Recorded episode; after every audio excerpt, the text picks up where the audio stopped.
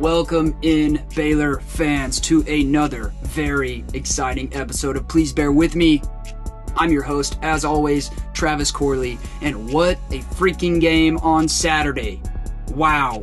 I mean, we knew it was going to be competitive, we knew it was going to be tough, and I'm so happy I was wrong. It turns out that Baylor was the team with the one extra explosive play that tipped us over the edge. And now your Baylor Bears are ranked 21st in the country. I don't read into a lot about that, but hey, we are ranked heading into a ranked matchup with Oklahoma State. Philip Slavin is going to join us from the 1012 Podcast Network and talk Oklahoma State. So let's get into it. Please bear with me.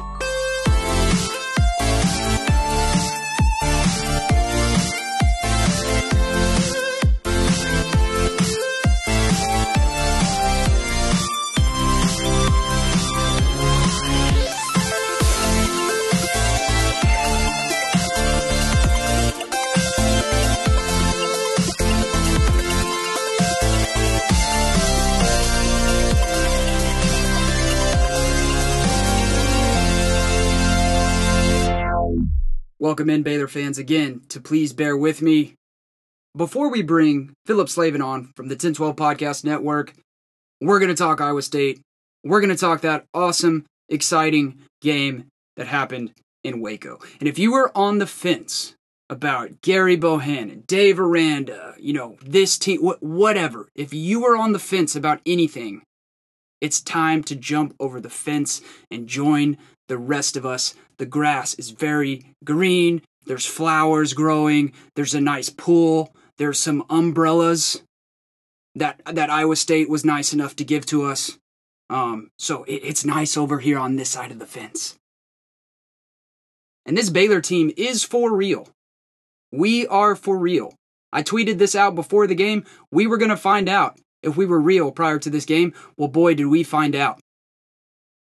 We just beat a college football playoff team. And I say that because did I think that they would make the college football playoff? No.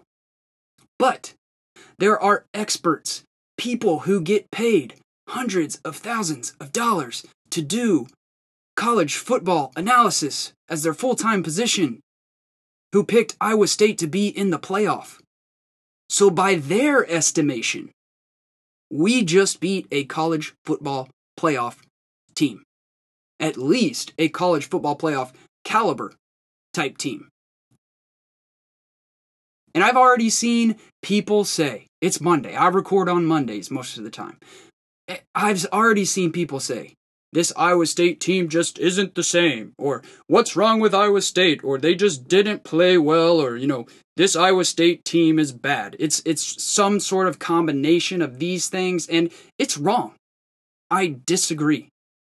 Iowa State, a college football playoff caliber team, returned 88% production, one of the top returning productions in the nation. That includes NFL draft picks at running back, at tight end, multiple defensive positions. They are not bad.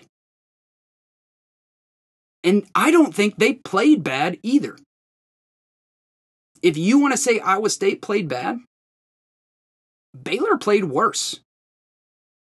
And that's the point I'm trying to get get across here is this was not Iowa State that you know, people will say, "Well, was this bad Iowa State or was this good Baylor?" It was neither. I'm going to argue right now, this was bad Baylor. And why bad Baylor? Well, let's start with the stats, okay? Iowa State beat us in almost every single statistical category, okay? First downs, 27 to 15.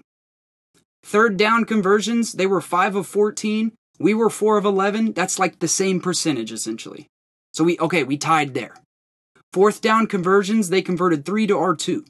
Total yards, 479 Iowa State, 282 for us. 263 passing for them, 164 for us. Rushing, 216 Iowa State to our 118. So they averaged 5.4 yards per rush to our 3.6. Yeah, by the end of the game, 3.6 yards per rush for us.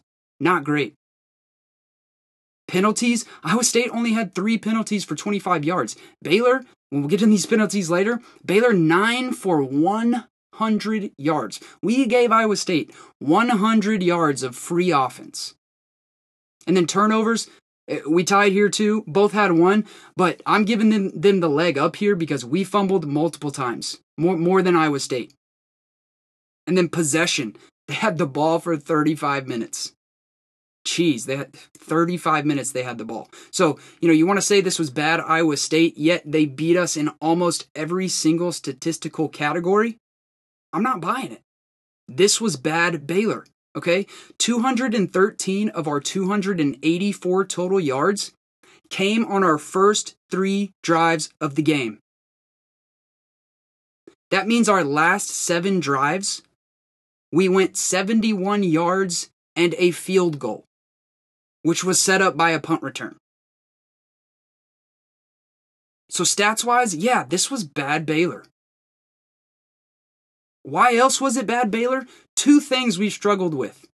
Reared their ugly, ugly heads this weekend penalties and ball security. First with penalties, nine for 100 yards. I mean, we can't just give, we can't give any team 100 free yards, much less Iowa State. And most most of those penalties, I will say, were from the defense. Okay, most of the ones that we are all gonna think about in the back of our head were those defense ones. So let's talk about those. The multiple personal fouls, you know, namely face masks. There was a roughing the passer on a second and twelve, so that's never good. And then, you know, I'll, I'll mention the offsides on the onside kick where we had to go win the game twice. And so our, our penalties gave them at least six points, okay? So if I'm being on the low end, we at least gave them six points. And if we clean that up at, at, least in the first half, it's probably not 21 to 13 at half, and we're looking more like 24 to 10 or even 28 to 7. You know, something like that. Definitely not 20 21 to 13 like it was. And most of these penalties they come down to fundamentals to me. Fundamentals, man. Like those face mask penalties, we're just tackling too high. And, and we came in unfundamental. We're not breaking the guy down. We're not chopping our feet. And I, I think that's what's forcing these face mask, face mask penalties. In offsides, yeah, that's like one of the first fundamentals you'll ever learn. Line up on the right side. So look, we can clean those up. I'm I'm hopeful we can clean them up. That's been a problem through four games. Um, but I think we will. It's fundamentals, and, and if there's anything that I'm confident about, it's that our defensive staff can teach defensive fundamentals. Okay, so we can we can clean that up for sure. And now ball security, ugh, uh, another thing that we have struggled with. We have struggled with. And so, how many times did we fumble? you know, officially we only lost one fumble, but how many times did we fumble? At least three. At least three. You know, that first drive, Sneed fumbles, and thankfully Thornton didn't give up on the play. It was lucky that he was there to pick it up. But then Boham- Bohanon fumbles first drive of the second half. Just a killer, killer momentum.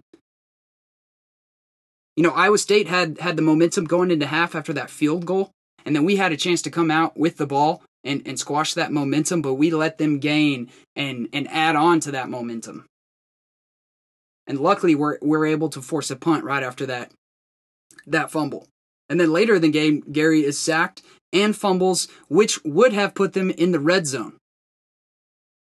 So, hey, those that if that one doesn't go our way, we we probably lose the game.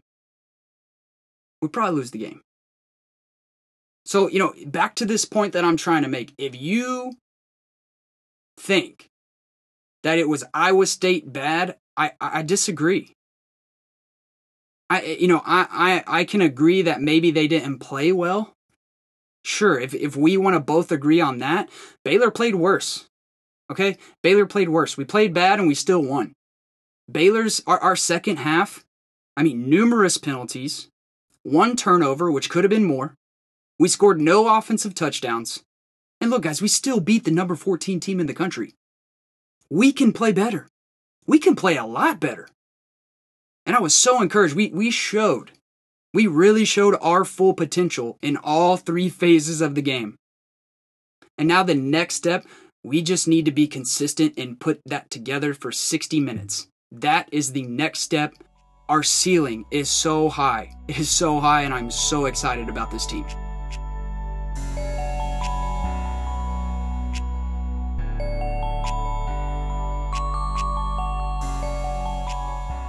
Let's get into specifics here offensively and talk about Gary Bohanon. Uh, he's the best quarterback in the Big 12. Okay, I am ready to say he's the best quarterback in the Big 12 right now, and he just continues to get better. His poise and his pocket presence was the best it's been. Okay, I thought he was better in the pocket against Iowa State. It was the first time that we've actually seen him get pressured, and I thought he handled it pretty dang well. I mean, at least in the first half, he escaped multiple rushes, he extended multiple plays. He showed his arm strength again on multiple plays to extend the play. I'm thinking about that screen um, to Drew Estrada. I, I don't know how he escaped and he got that off because Iowa State perfectly read that screenplay and Bohanon somehow extended it and, and was able to find Estrada. And we got, I think, three or four yards close to a first down. And his best pass, I mean, he continues to give us his best throws of the year. That fadeaway touchdown pass, pass to Tyquan Thornton was unbelievable. I thought that was his best throw of the year. So Gary was 14 to 19, 164 yards, and two touchdowns. Hey, if that's all we need out of Bohanon to win, I am fine with it. I don't need to see his stat line be ridiculous because what I like is 73.7% completion and a 78.8 QBR. Okay, those are good numbers. Those are the numbers we want to see high. He also had 10 rushes for 36 yards and a touchdown. The 27 yard rush he had was our longest of the game. And I think the staff made it a point that they wanted to run Bohanon more. And I don't think, you know, he did extend plays, okay? But I don't think that's the full story of why he had 10 rushes. I think we we had a few more designed runs in there for for Bohanon for sure. He ended up being our second leading rusher and just continues to improve, guys. His escapability, another thing that he hasn't really shown this year that that he showed us this weekend. And man, I'm just impressed with his ability to to keep his eyes downfield as well. Um, Gary Bohanon right now I'm comfortable saying he, he looks like the best quarterback in the Big 12. Offensive line. This was a big question coming in when Shahan came on last week. We talked about can Baylor show that they can run against good teams? The answer is yes. The answer is yes. Not in the second half, okay? But in the first half, we showed we can definitely run against good teams. Okay? This Iowa State defensive line and front seven is going to be the best we face in the Big 12. It's it's one of the best in the nation. Okay? So I thought it was the best offensive line offensive line performance of the year. And David Smoak tweeted this out. Cameron Cawfold, a former Baylor offensive line, texted David and said, quote, that's best offensive line series he has seen in four plus years. And he's talking about our, our first two drives there in the first half. The best offensive line series he has seen in four plus years. That gives me a lot of confidence that there that a former offensive lineman is coming out and out of the woodwork and saying things. So hey, Mateos, Grimes, keep doing what you're doing. I'm I'm loving what I'm seeing. In the first half, only 67 yards rushing for us, but look, we only carried the ball 13 times, and it was a 5.2 yards per carry average. And I'll take that all day. You're going to tell me we're going to average five yards every time we run the ball? Absolutely. Like, let's take that to the bank. Second half, you know, I thought we got a little bit too tired. And also, I think just the elite nature of that Iowa State defensive line, it just started to show up. Okay. You know, 55 Peterson for them. We all talked about McDonald before the game, and he did have a good game. But man, Peterson, Peterson came out of nowhere. I think he had a great, great second half. I mean, our offensive guards couldn't push him back. And so I'm hoping, you know, we did shuffle Keith in there in the second half. I want to see more Keith. I want to see more Mazzccua. Um, and even if it's not in the second half, maybe let's throw these guys in the first half so we can save the legs for the guys we do want in in the fourth quarter. So look, I, th- I think we're seven deep. let's use them. Let's use them. Okay, so very encouraged with the offensive line, as we I think all have been each game. Um, best performance of the year, and that should give us a lot of hope because we're not going to be uh, we're not going to be facing a front seven quite like the Iowa State front seven. And running backs, you know, nobody in our running back uh, stable had too crazy of a game. Uh, Smith led us in rushing 10, 10, carries for 47 yards for a 4.7 average. Not bad at all. Not bad at all. Um, Ebner, 8 for 31, uh, 3.9 average. So no one jumped off the page uh, rushing. I would say, if anything, Bohanon uh, jumped off the page rushing. Uh, we did get some more carries for Squirrel. He got in before McWilliams this week. So that tells me Squirrel's getting healthier.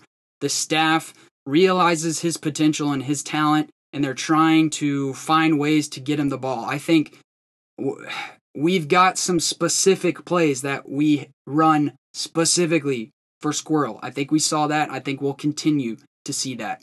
Wide receiver, you know, I thought a solid showing from our receivers. Thornton, three catches for 44 yards. That great touchdown catch from Bohanon. It looked like his right foot was going to come down first. And uh, you know the way the defender hit him, he was able to get that left foot down first. That was that was a fantastic touchdown uh, catch by Thornton there, and then also not giving up on that Sneed fumble. Um, just really glad that he he was there, you know, because the game I mean, totally different trajectory of a game if if Iowa State recovers that fumble. And then Sneed, four for 57 yards. He led the team. Uh, ball security, ball security for Sneed. Uh, we need to see that next week. And then Sims at tight end. I mean, he just continues to improve and continues to show us his talent. A great route. Uh, we were running a little levels concept um, we've run it multiple times this year where he's just going to run like a 10 yard out, uh, but this time he fakes the out and goes up. The defender bites. I mean, what a great play call. And thinking about Grimes, he was setting this up through the first three games for Iowa State. So that just makes me think, what else is he setting up for, you know, Oklahoma or Texas or whoever it might be? I think uh, man, I'm just excited about about Grimes and what he's doing with this offense. And overall, like like I said, look, we showed we can run the ball against good teams. I think that continues. We're not going to face another team defensively like Iowa State unless crazy things happen uh, near the end of the year and we we end up playing se- a second time. I'm not not even going to get into that though. Um, offensive line got tired. Maybe just need to cycle in some players earlier. You know, whatever that that may be. Um, and look, if you're not excited about Gerry Bohanon, I don't know what to tell you. Like this guy's legit, all around legit. Um, there's not a part of his game I'm not impressed with. And can he get better? Yes, absolutely. But just man, so impressed with everything I'm seeing from the quarterback position. And now defensively, let's start with negatives on the defensive side. I don't usually like to start with negatives, but here we go. Negatives were the penalties, guys. The penalties is what hurt us most on defense. Just got to have some better fundamentals going into the tackle and breaking down a little bit sooner. And also with tackling, we need to finish tackles, finish tackles. And even Coach Aranda mentioned that in his press conference this afternoon. We have to finish tackles. I mean, how many times do you remember Hall getting hit once, bouncing off, and then just continues to run? I mean, it, it happened a lot. And I mean, it happened on the very first drive of the game. It was fourth and two, and he bounced off of us and, and got the first down. So, you know, I, I felt like we were there. We were right there at the line of scrimmage to make the play on him more often than we weren't. But we just, man, we just weren't able to bring him down. And Breece Hall, 27 carries, 190 yards, two touchdowns, had five catches for 51 yards and a touchdown. Um, man, he just really showed us why he's one of the best, if not the best, running back in the nation. I mean, I'm I'm really glad that we're only going to have to play this guy once, and then we already did play him because this man, Breece Hall, is is legit, and so that is going to be a good taste of what's to come from um, guys like Leddie Brown, Bijan Robinson, and and the like. Bernard, man, T- Terrell Bernard, um, looked like it was maybe a season-ending meniscus as um, something that I saw on Twitter and what the team feared it might be. But they scoped his knee. We got actually, it is a negative of the game that he got hurt, but some positive news here. Scoped the knee. Um, Coach Aranda says likely back against West Virginia, which is wild. Wild that, hey, there's my dog Bear. Um, but wild that he'll only likely be out one game, maybe two weeks. Um, doubtful, very small chance he'll be ready next week against Oklahoma State. Um, but likely going to be West Virginia. That's the hope. Um, that's fantastic news. I mean, fantastic news. Okay, positives. Positives on the defensive side. Guys, we got some new faces in there that are making some plays. Okay, making some freaking plays. And Matt Jones, I've already talked about him. He's not a new face, but he did move into the middle with Bernard out, and I thought he did well. Um, but he, he, he's got a little bit of ways to go finishing tackles and breaking down on the tackle. Garmon Randolph, number 55, exploded, exploded onto the scene this week. He was co Big 12 Defensive Player of the Week, six, six tackles, was tied third on the team there, one tackle for loss, had the one interception in a very, very key moment of the game. Guys, get very excited about Garmon Randolph. He is 6'7, 265. Yeah, 6'7, 265 linebacker. Sophomore from Georgia. He's one of our best pass rushers. I want to see this guy on the field way more because it was so exciting to watch him play. And an Al Walcott, Al Walcott, number 13 at quarter at cornerback. He played over Barnes mainly for run support, and boy did he give us some run support. I thought he also exploded in this game. Six tackles was tied with Randolph. He had one tackle for loss, and really just just go back and watch this game. I felt like Walcott was was in a lot of plays. Super impressed with his game. He's 6'2", 211, junior from North Carolina. So that's just great, great size at cornerback, and that's the size you want in the Big 12 at cornerback. Uh, Ashton Logan, Will Williams, they're going to have to step up to in Bernard's absence. And guys, our defense, they they just made plays when they needed it, okay? The penalties were negative for sure, but the positive spin is that we we never hung our heads and we just kept fighting. We kept fighting and easily easily could could have given up touchdowns on those drives in the first half where we had face mask and you know roughing the passer whatever it was. But look, we came out there, we didn't hold our hang our heads down. We held them to two field goals, which was a huge win. An absolute huge win. And Apu, Apu, we've been Apu. We need you to make some plays. I thought he had his best game. He can still get a lot better, but I finally just saw some push from him and saw some promise we hadn't seen. He was the man that tipped the ball that helped Randolph get that interception. So, I mean, that was the biggest defensive play of the game other than that two point conversion stop. So, Apu, good to see him in there making plays. I think he's uh hasn't gotten a sack or a tackle for loss yet, but I am hoping that is coming against Oklahoma State. I, I, I think he will. And, you know, look, last thing we needed here was Bernard to get hurt again. But we've heard it's it's good news there. Hopefully he's going to be back this season. Um, but hey, we had some young some young guys step up, show some promise. So the cupboard is uh it's full. It's full. And the last thing on defense, Shahan and I, we also talked about how Baylor's pass rush has been lacking all year. And this was by far the best game pressuring the quarterback and getting a push from that defensive line on run plays. I feel a lot more confident where we are as a pass rushing unit after this game. You know, Gabe Hall, TJ Franklin had great games. Um, I think they combined for one and a half sacks of our two, and they don't even start. So, you know, I said we'd be six to seven guys deep on that defensive line, and it showed this weekend. For sure, showed this weekend. So, very encouraged by our pass rush there. I think also what, what played into that, we were pretty vanilla on defense through these first three games um, as to not tip our hand on what our passing uh, passing packages would be, pass rush packages would be. And so I think that's playing into here too. I think we're doing some things that the offense wasn't ready to see. Our havoc rate of our front seven was 20%. Okay, so that's most of any game other than the Texas Southern. I, I you know, throw that out as as a defensive rating. Uh, but our havoc rate was about 20%. That's that's that's really good. Um, may, maybe not really good, but it's better. It's much better. Um, so great, great called game by Robertson Company. And look, I could not finish out this recap without talking about special teams. Because if there's one thing that you can point to as to why we won this game, it's 100% special teams and it's not even close. Okay, so in the Rhule era, this was one of my favorite stats that I did that I went through and I found out in the Rhule era, we averaged one game changing special teams play every other week. Okay, so what is a game changing special teams play? It's simply a, a touchdown return or a blocked field goal or punt. That's all it is, okay? So this game we had two, and we were very close to having three. We had the Walcott tipped punt, and we had the Ebner return. Because on that Walcott tipped punt, I for sure thought that the, the punter had just shanked it.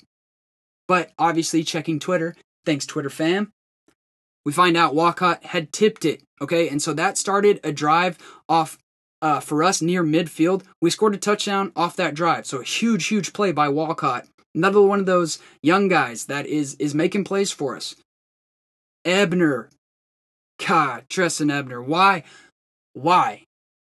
As a opposing coach, the other team has the defending special teams player of the year in the Big 12, and you decide that you are going to kick to him multiple times.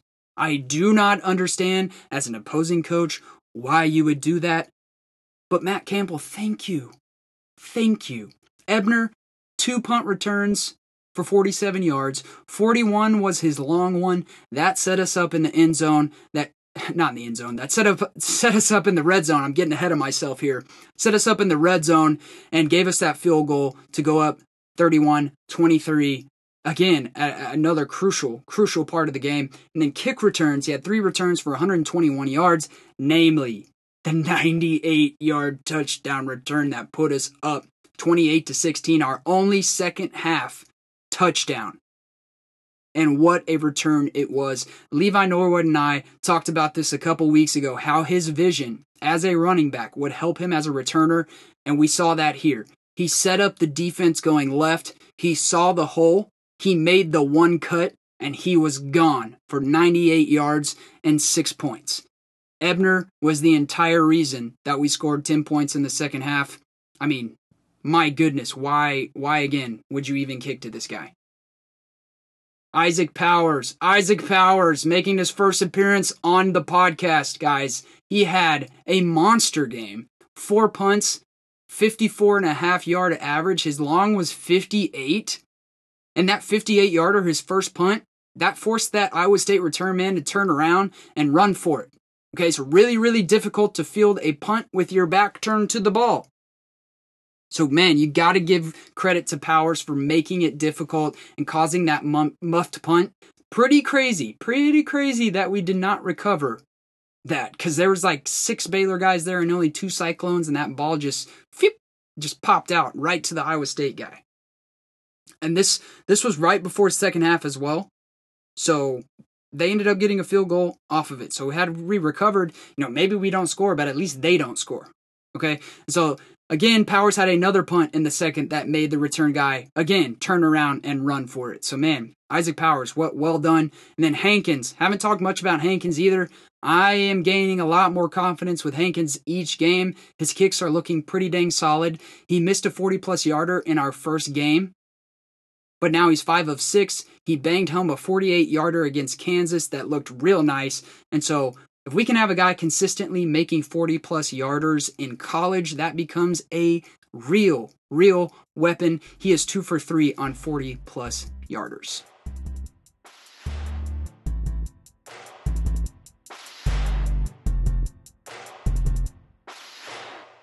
Oh, yes, you know what that music means. It is time for the oh so good player of the game. And guys, not too difficult for me to pick this week. He's pretty much the whole entire reason we won the game. Trestan Ebner doing it in two phases of the game on offense and on special teams. Eight carries, 31 yards, two catches for 13 yards, a 98 yard kick re- return for a touchdown, a 41 yard punt return that sets up a field goal, 212 all purpose yards. And look, there's no doubt he affected the entire game and played well throughout. Why do other teams kick to him? the world may never know. And now, Philip Slavin, the 1012 Podcast Network.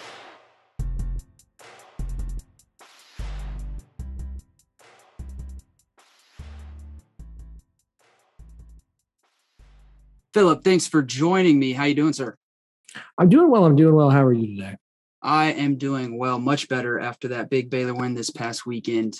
And uh, now, Philip, I am a big fan of the 1012 Podcast Network. Um, I'm I'm tuning in every week, and uh, I listen. Thank you. Yeah, absolutely, absolutely. And I was listening to your newest episode here on my way home, and unfortunately, you were not a, a, a part of it because you were in a wedding for the weekend. So they yes. started out with two questions that really intrigued me, and I wanted to get your thoughts on. Um, who had the most impressive win in the Big 12 over the weekend? Um, well, um, this is going to sound like pandering uh, because I'm sitting here on a Baylor podcast, but I, I do think as I, I, was going through this question in my head, I thought, well, see, Texas blew out Texas Tech, but advanced metrics show it wasn't actually as bad of a blowout as the final score indicates. Uh, you know, OSU getting a win over, over a ranked opponent where they were a dog at home, 31 20, but like it's not a knock on Kansas State, but they were on their third string quarterback. They've got some injuries. They had some. I'm I can't figure out if they are who I thought they were or not. And so it comes to Baylor. Similar situation comes into a game. They're a dog. They're at home. They're facing a ranked opponent, a higher ranked opponent in Iowa State, an Iowa State team who had a lot of aspirations for this season.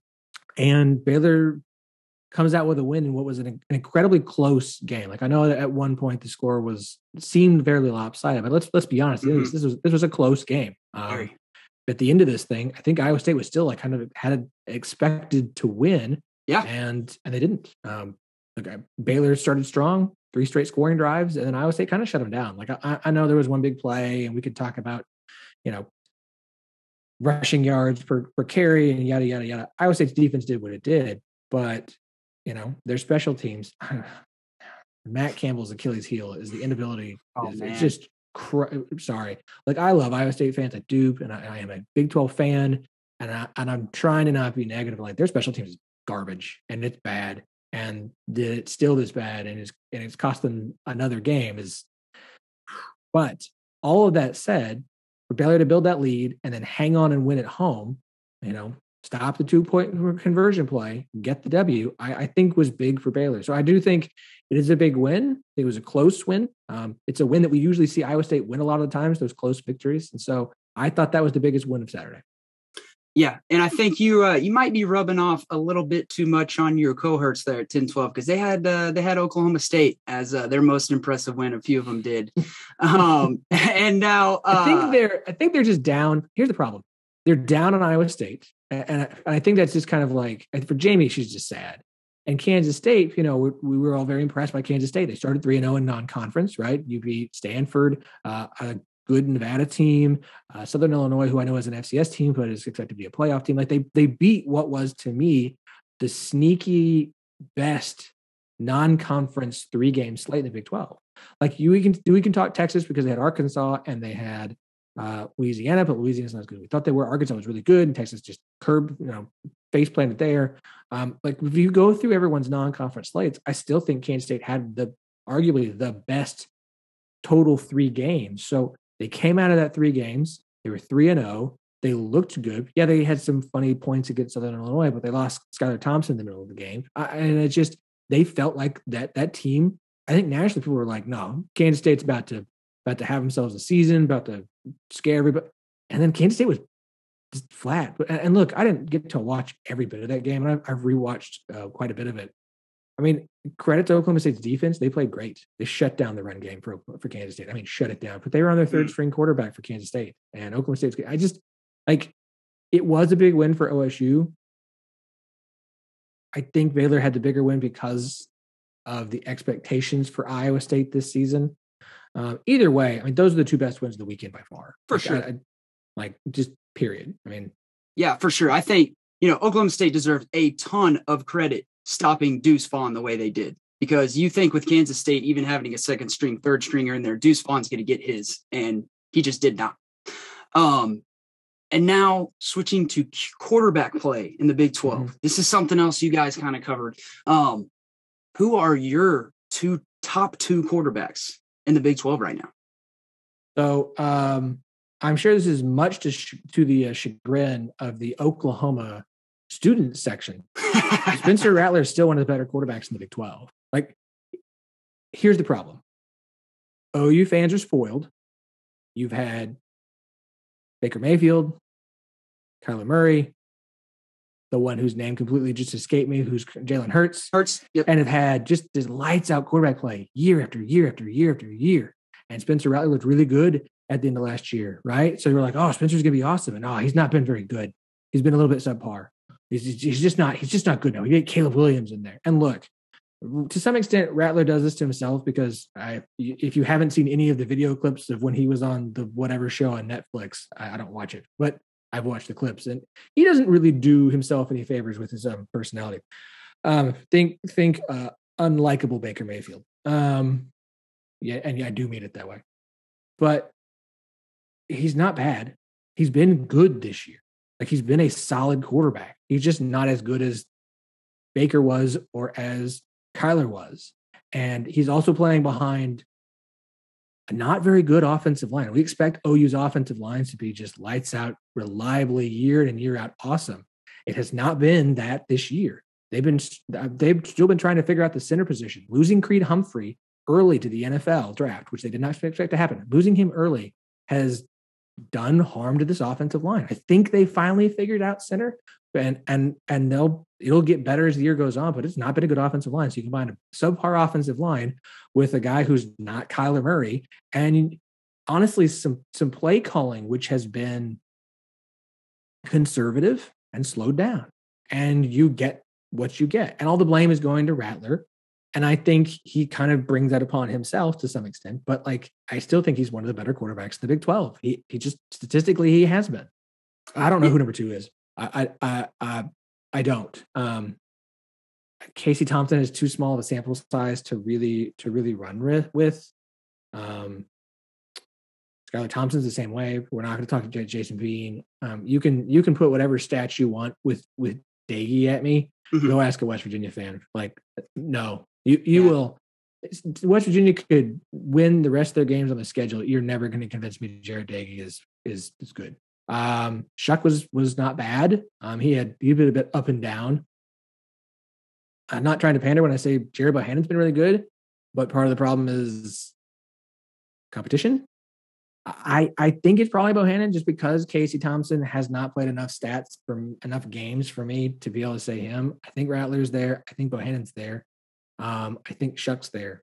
I, it's it's kind of a mixed bag of of take who you want. Yeah. Um, I think those are the three best ones. I think Casey Thompson will probably end the season maybe as the best quarterback because he fits what Texas is right now so well. Look out, folks. I'm not kidding. Like, oh, he fits what Texas is and fits that subpar offensive line that's still trying to get itself figured out. Uh, the, the heat isn't wasn't the start of the beginning of the season. Yeah, I, I'm not I'm not sold on Casey Thompson yet. I think just because like you said, the sample size is just too small, and uh, I, I, have a problem giving it to someone who wasn't able to win their starting job to, to start the year. So, oh, hold on, let me back up. okay, yeah, go um, ahead. Sometimes it's not always the most talent. It's it's the Batman line that I'm going to flub up again if I try and use it. like he's the hero we need, but not the one we deserve. Um, Hudson Card, I believe, is the better quarterback when you have a good offensive line. Mm. When you have a subpar offensive line, Casey Thompson is a better fit than what Hudson Card is. And that's the problem Texas had. They picked the better quarterback. They did not pick the better quarterback for their offensive line struggles. That's what showed against Arkansas. Arkansas mm. Texas has got beat at the line of scrimmage on both sides all night long. Mm-hmm you saw the problems with Texas offensive line. Now, look, they're not going to face as many te- defensive lines like Arkansas. OU's is good. There's some other solid defensive lines in Big 12, like there are. Um, and so Casey Thompson gives them a better chance to win with that offensive line that they have than Hudson Card was. Hudson Card wasn't bad. He is a good quarterback.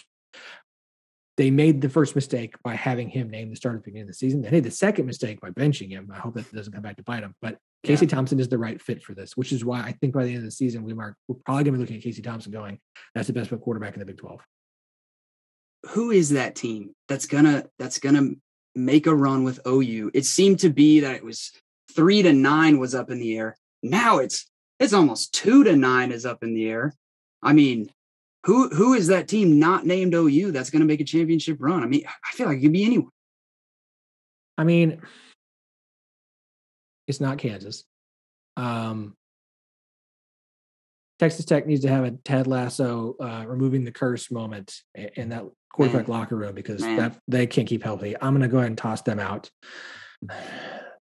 After what Cal, whose offense is putrid, did to TCU's defense, and then what SMU did to TCU's defense. Like I know they'll figure some stuff out. I'm going to toss TCU out at this point too. Um, OU will figure enough things out to get back there. I need one more game from Texas, but I would probably say Texas at this point. As much as I look, when I say we're the podcast, the 10 12 that covers all 10 teams of Big 12 conference, what I secretly mean is we're the, the podcast that covers the other eight teams more than the two everyone covers all the stinking time because everyone covers OU in Texas, right. whichever po- or whichever team is trendy to cover, which is why you saw national people only cover Iowa State until once they got good. Um, so, like, I don't like if that's the two best teams, the two best teams, and and I kind of go, who are the two best quarterbacks in the Big Twelve? Rattler, Thompson, and and probably Bohanon. There's your there's probably your whoever has the best quarterbacks. The quarterback play in the Big Twelve is down right now. It's very down. conference isn't down. The quarterback play is. The defenses are good. The quarterback play is down, and it's hurting the conference offensively. So I think whichever two quarterbacks end up being the best in the Big 12 this year are the two teams that are going to end up in the title game. Yeah. Yeah. And so, like, I mean, would you say the Big 12 is more wide open than it's been in recent years? No, because last year OU started the season 0 2 in conference play. That was the most wide open. And it didn't happen. And that's kind of my thing. People are like, well, oh, you look at, I'm like, that's great. They they don't look great. Um, they don't have a conference loss yet. Um, and until they do, it's still going to be OU's bus to drive. And so, like, wide open, as in like who the second team to join them is, sure. But until OU loses, uh, it's still OU's game. It's the same thing with like like the ACC is wide open because Clemson has a loss, and that conference looks like like you think the Big Twelve looks subpar? No, oh, no, no, no, no. My goodness, no, that's bad. Um, you could argue that the Big Ten looks open, but despite how bad Ohio State looks on defense, they haven't lost a game in conference play yet. Uh, Pac-12, Oregon's gonna. I say this. I need you to understand exactly what I mean by this. Mario Cristobal is Tom Herman, and that his teams play up and down to the level of competition. So they're going to drop a game they shouldn't, but they haven't yet. So that one's not for it to be truly wide open, then that means that what to that to me that means we really don't know who's going to win the conference this year. And you can say, well, Oklahoma, hasn't looked good enough yet. That's fine. They do that a lot early in the season, and then they get rolling in late October and into November, and then they're invincible. So until OU suffers a loss or two in conference play, it's not that wide open to me. Yeah, agree. It's going to be for me. It's OU until they show me otherwise. So, yeah. Um, so now turn our attentions to specifically Baylor, Oklahoma State. And I brought you on um, because you're an Oklahoma State guy. You love Oklahoma I State. So I, I, I wanted to get as much info on them as I could. So let's start with Oklahoma State. And in listening to you through the first three weeks of the year, you weren't too impressed with the Cowboys. Um, did this last game change anything for you? Or am yes, I wrong? But, have you, or, was I wrong? Have you, have you been impressed with Oklahoma State? And and I'm saying it wrong. Defensively, yeah. Um, Oklahoma State's defense has been fantastic. It's gotten the stops when it needed to, and I think some of the times the offense did them so many poor favors, it, it, it, almost made the defense, who already looked good, look worse than they actually are because they had to spend so much time on the on the field. And so you'd see them late in the games tired, and you'd see Missouri State driving for a, a game tying touchdown or something, and then they would get the stop. Or with Tulsa in those situations, because you're in the game and it's like, can can the offense put together more than than four straight three and outs, and can the defense get off the field for a minute? Um, but you go back and look, they made the stops when they needed to against Missouri State, against Tulsa. shut out Boise State in the second half, right? You get the 21 20 lead, that's it. Uh, against Kansas State, the Kansas State offense scored one touchdown on a weird, fluky 55 yard, like short pass to Deuce Vaughn as like as Lewis is getting taken to the ground, somehow like the ball like pops out and ends in Deuce Vaughn's hands and he runs it for 55 yards for a touchdown. It was the, it was the flukiest, weirdest, like, all right, well, you get that one. That's the only offensive touchdown. The other touchdown was a special teams touchdown, which is the most Kansas State thing possible. Otherwise, Oklahoma State held them to two field goals. That was it. Um, the defense is legitimate. And it's a weird for me as an Oklahoma State fan who is, is a Big 12 fan, period, so used to like high scoring affairs mm-hmm. that the offense had been subpar. And look, the offensive line had they've had to do some work. It's still not there, but they it's it's better than it was week one. Um, Oklahoma State's wide receiving corps has been just ravished with injuries. And I know everybody has injuries, and I don't like using injuries as an excuse, but when you take usually take nine wide receivers on the road and you only have seven healthy ones to take, then you understand what they're dealing with. Like decimated. Now, they got Tay Martin, their top target back against Kansas State. He had nine catches, 100 yards, and a touchdown. Heck of a game. Um, they found a running back. They, they came into the year, Gundy, you know, we got four or five guys, we think. They didn't know who the best running back was. Jaylen Warren has taken that rock and he ain't giving it back. Um, he's had back to back 100 yard games. He's made some nice catches and runs for them as well. Brennan Presley is a great like two or three punch for them as a receiver. Uh, and and as they continue to get healthier on offense, which I hope they do, the offense will continue to get better and we open up the playbook more. Like it was not good offense beginning of the year. And it wasn't just related to injury. I, I'm I'm not giving them a pass when I literally tracked every second and eight or longer against Tulsa, and it was always a run play. I have problems with some of the things, and some of the excuses are excuses, but they looked better. The offense looked better. It was Spencer's third game of the season. He missed the opener. He looked better. I, I, I am hesitantly optimistic that they have turned a corner on offense, but the defense is is good. I, I, am not concerned with the defense at Oklahoma State. The Big 12 is becoming a defensive league. They're figuring a lot of things out. Uh, Jim Knowles is arguably the most underrated defensive coordinator in the Big 12 because you know Gary Patterson gets all the credit. Um, oh my God, I'm so bad with names right now. Iowa State's who I I can I can literally see his face, and I cannot say his name. I'm gonna have to Google so much stuff. I'm so dumb right now. It's Heacock. Ah, before I came. There you go. Thank you. Um, I just had to start typing it in. It was going to show up. Like, I think Jim Knowles is one of the most underrated defensive coordinators in the Big 12. He doesn't get enough credit for how good a job he has done at owning that defense atop just across the board. So they are still on track for my expectations. They haven't lost a game yet. Yeah. But yeah. but I am I am I am more optimistic about them after the Kansas State game where they showed some offense than I, I was after the first three weeks.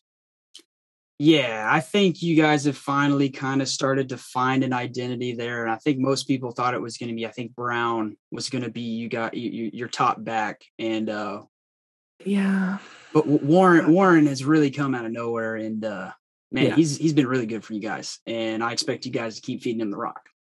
Um, I mean, they're gonna. Uh, yeah. As long as it, it's very much can feel like, look, he starts fumbling a lot. He's not the hot hand. They'll ride with somebody else. But LD Brown is hurt. Um, we don't know for how long.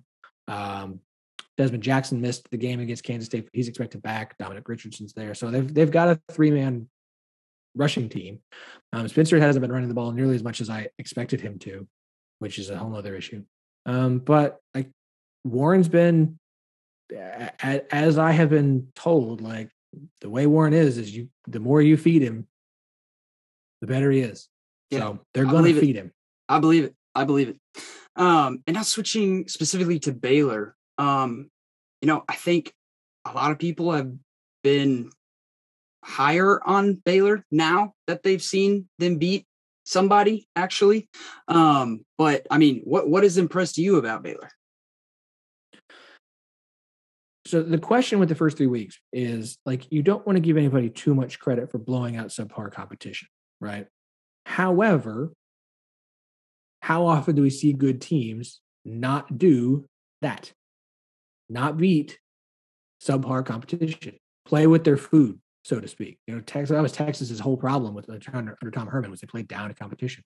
So for Baylor to play as well as they did offensively against lower tier teams especially after how they looked on offense last year, was Oh my gosh. a promising sight. But you you wanted to see that. And look, I think the Kansas win was especially.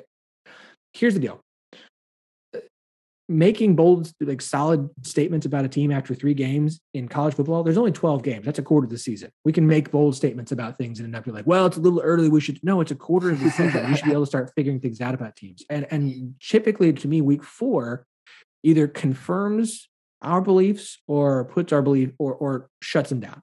Right. That's what week four. Week three is is how we took to build to what we believe teams are, and then week four oftentimes is the nope. This is the reality. Okay. Okay. And so that's what the Iowa State did win, win did for Baylor. You know that Kansas win. You kind of looked at went okay. Um, thought that would be closer than it was, and it wasn't. Kansas wasn't really in that game at all. Um, they did a better job against Duke. They did a better job against uh, Coastal Carolina, and and Baylor, like Baylor, put the most hurt on Kansas that anyone had at that point. So considering what they were doing on offense, the defense is playing well. I mean, it was a little slow against Texas State, which was the first game of the year.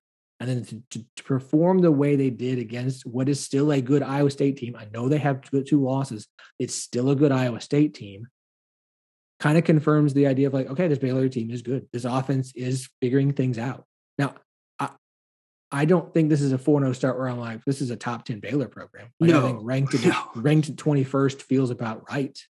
Um, I did think they'd be ranked higher than than OSU at this point, but I think I, I don't know. I, I, don't know. I think OSU is getting more credit for the Baylor, the Boise State and Kansas State win is than than Baylor is just for beating Iowa State.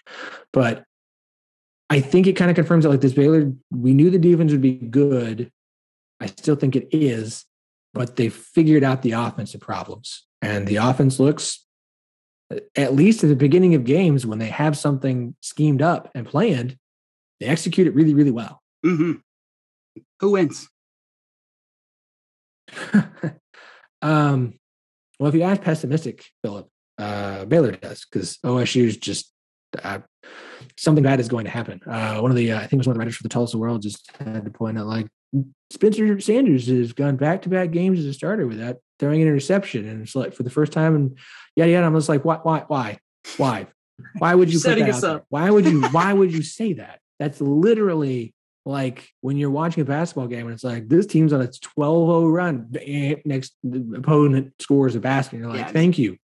Uh, that's what always happens. It's literally how things always work. So i i don't know I don't either. i don't know because let me, let me put it this way um, I do think Baylor does a really good job of scheming their offense and has really good plays at the beginning of the game.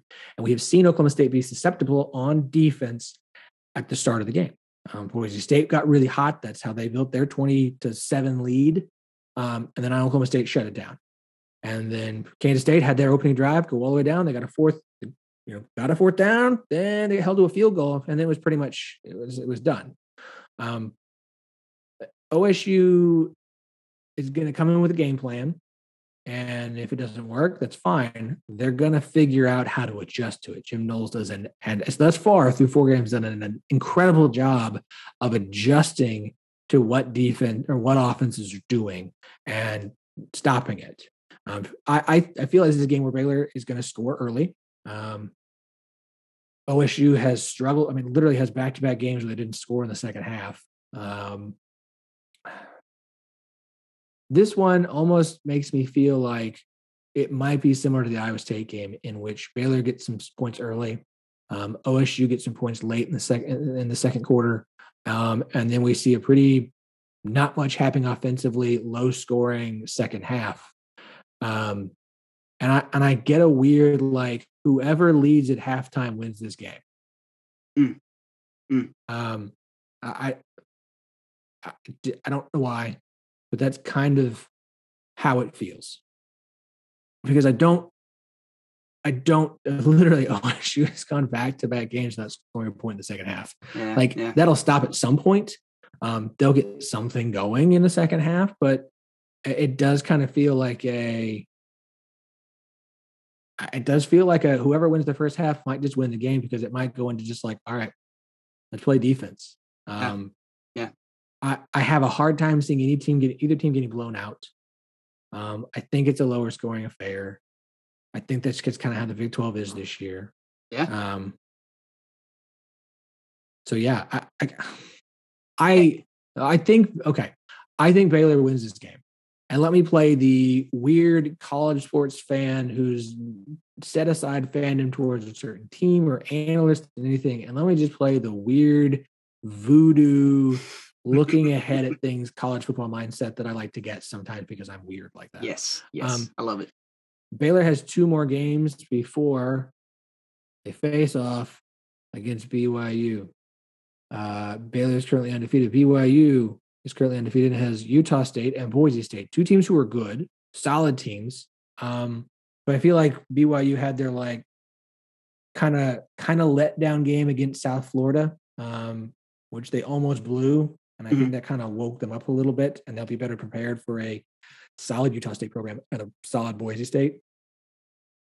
I feel like this is setting up for a six and zero oh BYU versus a six and zero oh Baylor in a in a big showdown with like I don't know who else is on that day, but like game day showing up, the big future Big 12 preview, like I just that feels like something that's coming. Um, there's a weird like destiny feel to that that's coming down the pike. So I'm going to pick Baylor to win, and that's the only reason. And it's not that's not an insult or a shot at Baylor. No, no. Like, I Baylor can win this game. Oklahoma State can win this game. I, I agree. Um, and I could give you like, well, Gerry Bohanon, I think, is playing really, really well, and Baylor's offensive line's playing good. And the, and I kind of think it's because BYU and Baylor are supposed to meet in some weird biblical, like, undefeated six matchup.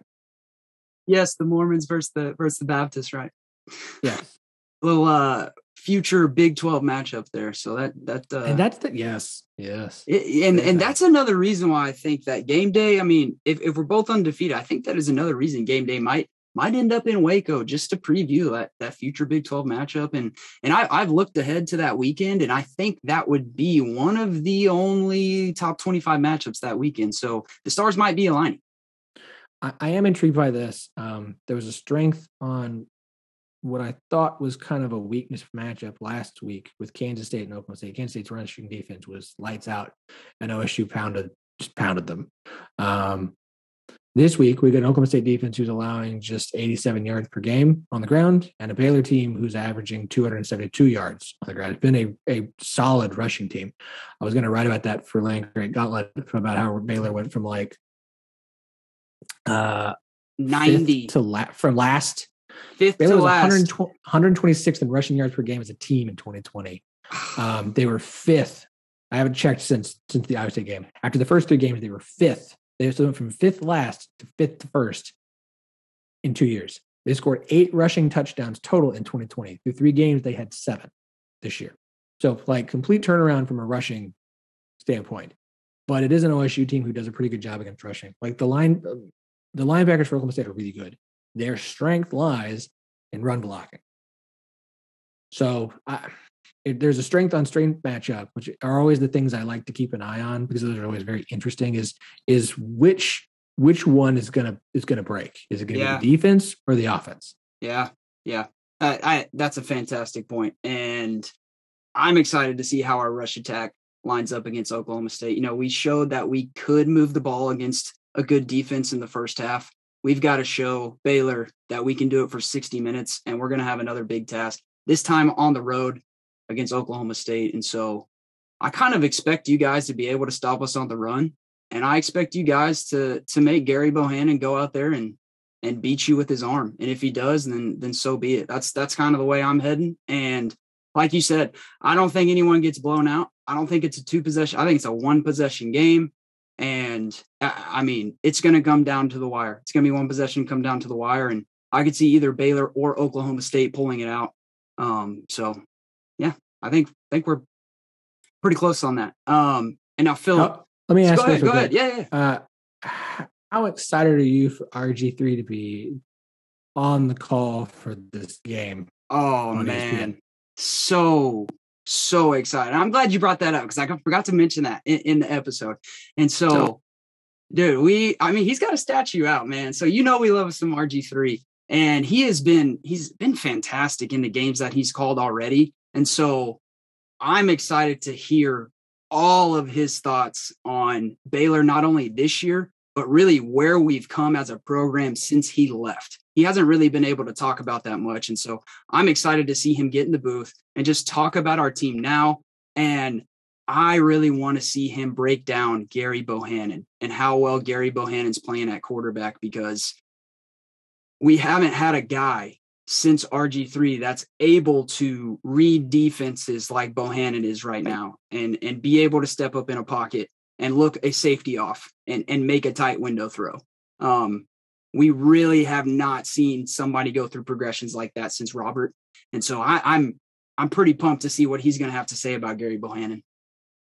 I'm curious if he's feeling a little bit nervous coming back to the House of Horrors that is Stillwater for him. Oh man, it's the, it's the House of Horrors for every Baylor quarterback. Stillwater is man. We never play well up there ever. I was uh, what was it 2013 when uh I was at mm-hmm. that game when you guys mm-hmm. absolutely spanked us, spanked us, and that was our uh, uh we were going to the playoff that year, man, and y'all ruined it.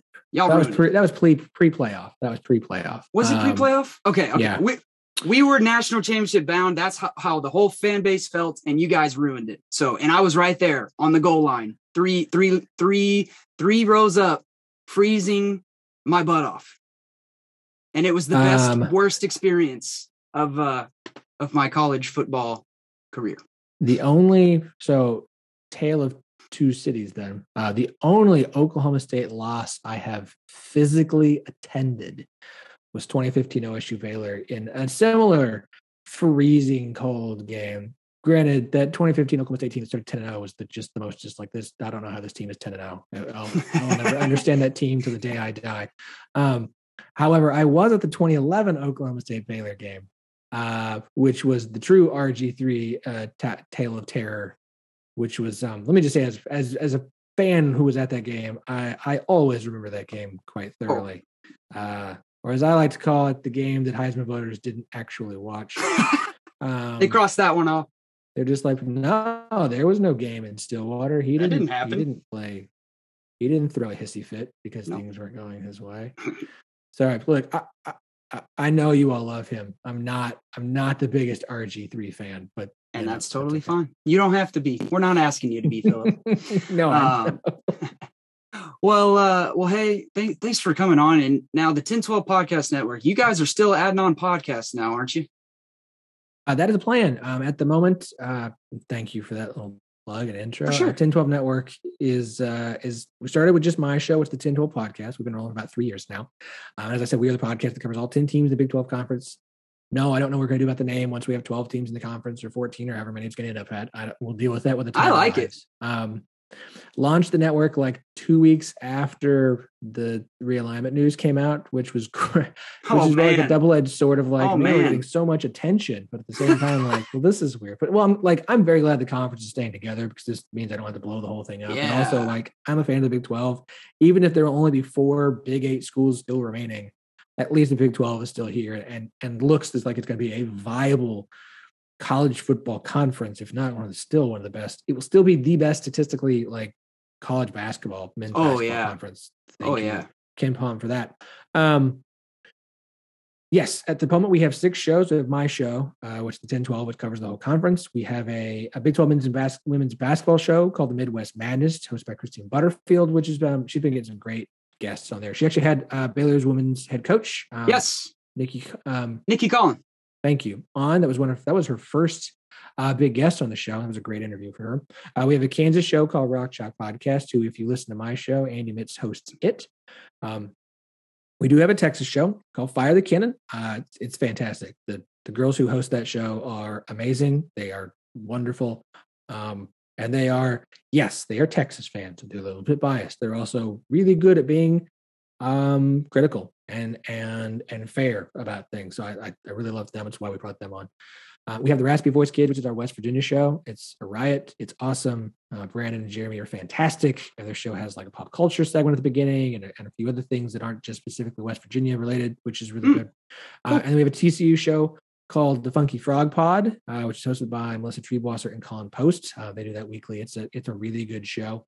Um, and yeah, we're gonna we're gonna be adding more shows. We're working on it. Um, we were going to we were going to try and get all the teams currently in the conference and i will add shows for the new teams coming before they get here because there's no reason to wait.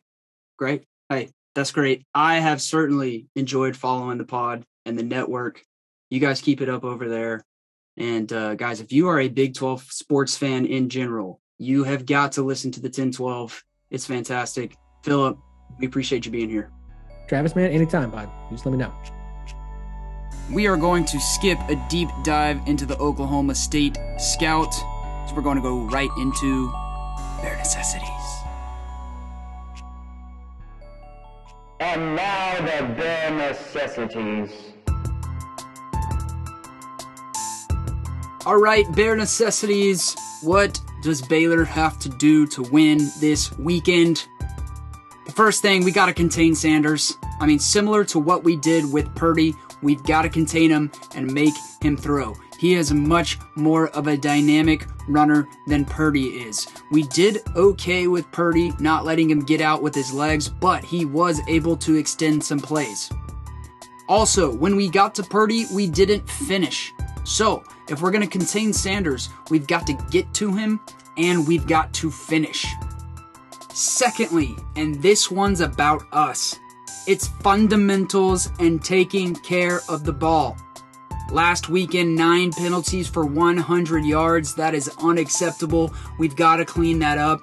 That was a big reason why Iowa State was able to score on them, score on us, just giving them free yards, drive after drive after drive. We've also got to tackle better. Something I just talked about. We've got to finish when we get to Spencer Sanders, but we've also got to finish on their running back. He is a bowling ball at 5'8, 215. He's going to be extremely hard to tackle, so we've got to tackle and finish better. And then finally, it's just no turnovers, guys.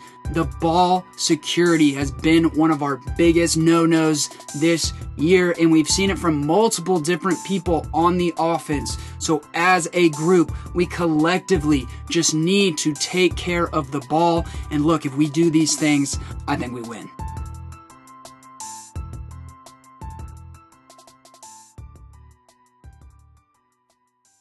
Game prediction. Yes, what is your game prediction? I will tell you right now. You all know how Scotty and I feel about playing in Stillwater. We hate it, and we've talked about it at length on this podcast, so we won't do that again. But when I saw that this was a night game and a ranked matchup, my immediate thought was, we're doomed.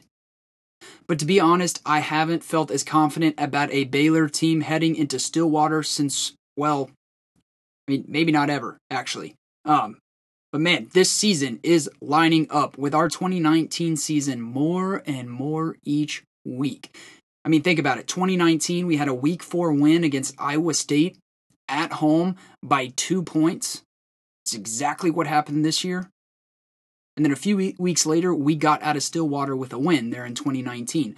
Also, similarly, this was the game Terrell Bernard had his coming out party, filling in for Clay Johnston. Eerily, Bernard is going to be the one replaced by injury this week.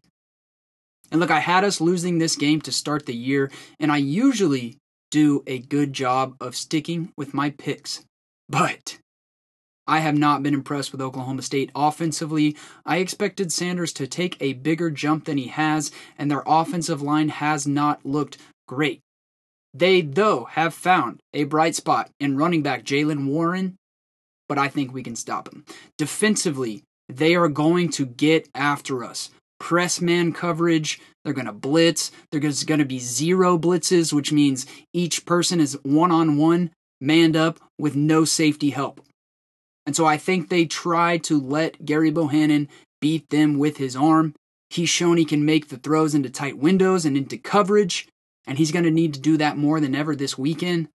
I do have confidence that he will do it. And I'm not about to say that we're going to go up there and win convincingly like we did in 2019. We have looked better, though, than we thought. And Oklahoma, they're just, I think, finally starting to find an identity so this should be another hard fought game. Ends within one possession. But I'm going with the Baylor Bears 34 to 28.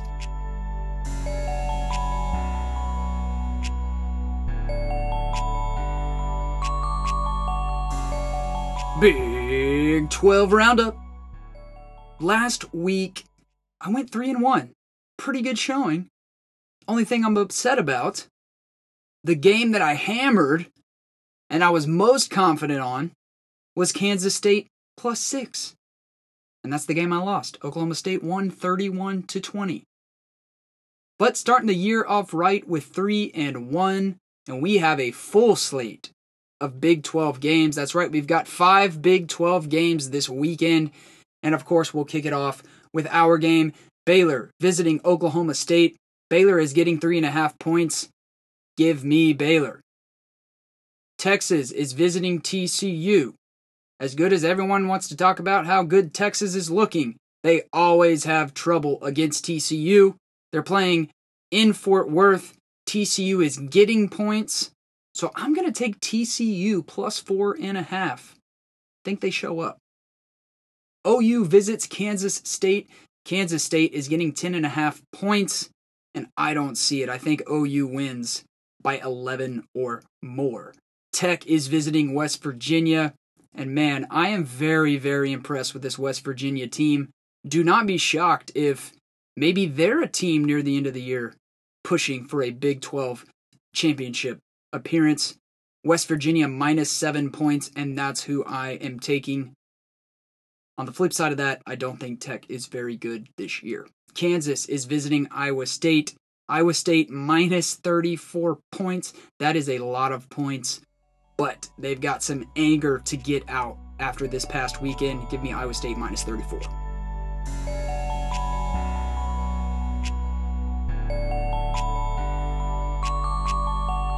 Thanks again for bearing with me this week. We shouldn't expect anything less than a very competitive game here in Stillwater coming up this weekend. A ranked matchup. I mean, who would have thought we'd be here talking about a ranked matchup in week five? That's wild. And I really don't care that we're ranked 21st. I don't think rankings matter that much until you get into weeks seven, eight, nine, and then they start to kind of be more accurate and shake down a little bit better than what they look right now. So hey, yeah, we're ranked 21st in the country, but doesn't really matter to me. Doesn't it doesn't say much to me, to be quite honest. Thanks to Philip Slavin for coming on. I, I am a big fan of the 1012 Podcast Network, so if, if you haven't checked that out yet, you should. It's it's some really good stuff. And Philip, thanks for coming on and giving us some insight into Oklahoma State and hopefully made us feel a little bit better about playing up there. And if he didn't, oh well, sorry for you. That's all I've got this week. If you're traveling up to Stillwater, be safe and sick 'em bears.